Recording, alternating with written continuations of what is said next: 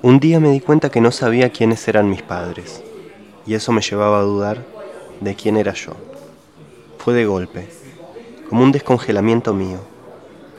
Fue después de conocer a una chica uruguaya en una clase de justicia internacional en la facultad.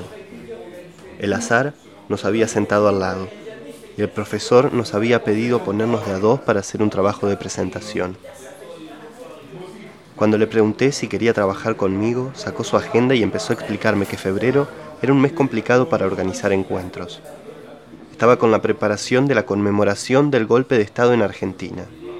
No entendí lo que estaba diciendo. ¿Hubo un golpe de Estado en Argentina? Le pregunté, pensando que había habido uno recientemente.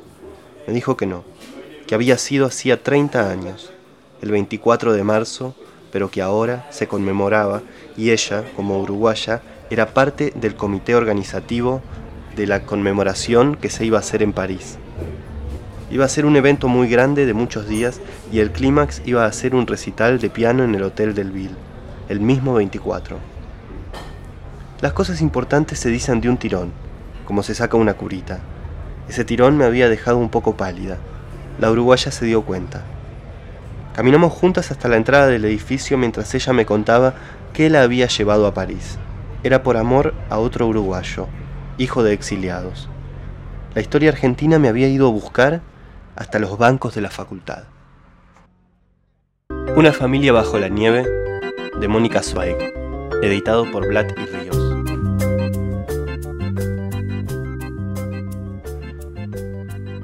Mónica Zweig nació y se crió en Francia, pero desde los 26 años vive en la Argentina. Una familia bajo la nieve es su primera novela. Todo indica o hace parecer que Una familia bajo la nieve es una autoficción. Es una novela corta y trata sobre la historia de una familia completa. Principalmente trata sobre la historia de amor de los padres de Armónica, la narradora, que son exiliados argentinos en Francia El libro transcurre en un suburbio francés, en una casa que se llama La Mascota, que compran muy barato después de que le ocurran una serie de tragedias a los dueños anteriores. Ese sería el escenario principal de casi toda la novela. La Argentina es algo que Armónica, la narradora, va empezando a descubrir de a poco y que la va llamando para tratar de recomponer la historia de lo que les pasó a sus padres durante la dictadura.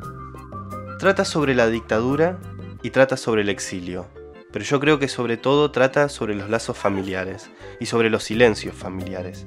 En definitiva, la narradora está todo el tiempo buscando un punto faltante en su historia familiar, que es ¿por qué viajan a Francia? Y eso aparece como algo velado que va descubriendo capítulo a capítulo.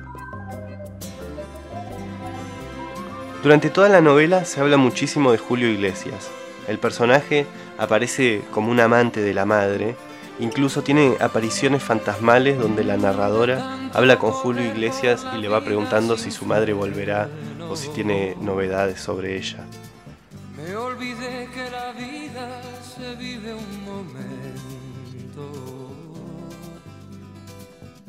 De tanto querer ser en todo el primero, me olvidé de vivir los detalles pequeños. De tanto jugar con 4 de septiembre de 2012. Es domingo y volví a caer. Un segundo de distracción y empecé a imaginar mi regreso a Francia. Vi cómo recuperaba mi piano y la mirada celosa de Albert. Entonces puse una música triste y deambulé por la nostalgia. El día que compré a Albert, el vendedor me dijo, no vas a estar nunca más sola. Un acordeón te acompaña siempre. Fue tan así que le puse un nombre y a veces lo puse al lado mío en la cama para no dormir sola. Solo un acordeón puede ser el protector de una armónica. Albert es el hombre de la casa, incluso cuando hay hombre en la casa.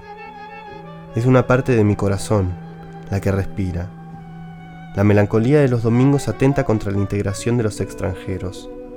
Es como ir diez pasos atrás en un solo día, para luego remontar de ese pozo el resto de la semana. Yo no me siento sola, disfruto mucho la soledad, Me llamo Armónica. Fui creada para la soledad y el desarraigo. Este viaje a la Argentina fue lo mejor que hice en mi vida.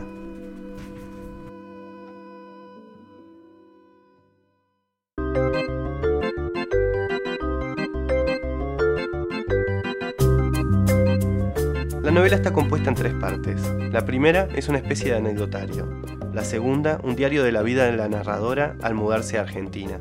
Y la tercera es una crónica de unas semanas en la que volvió a encontrarse con su madre después de mucho tiempo.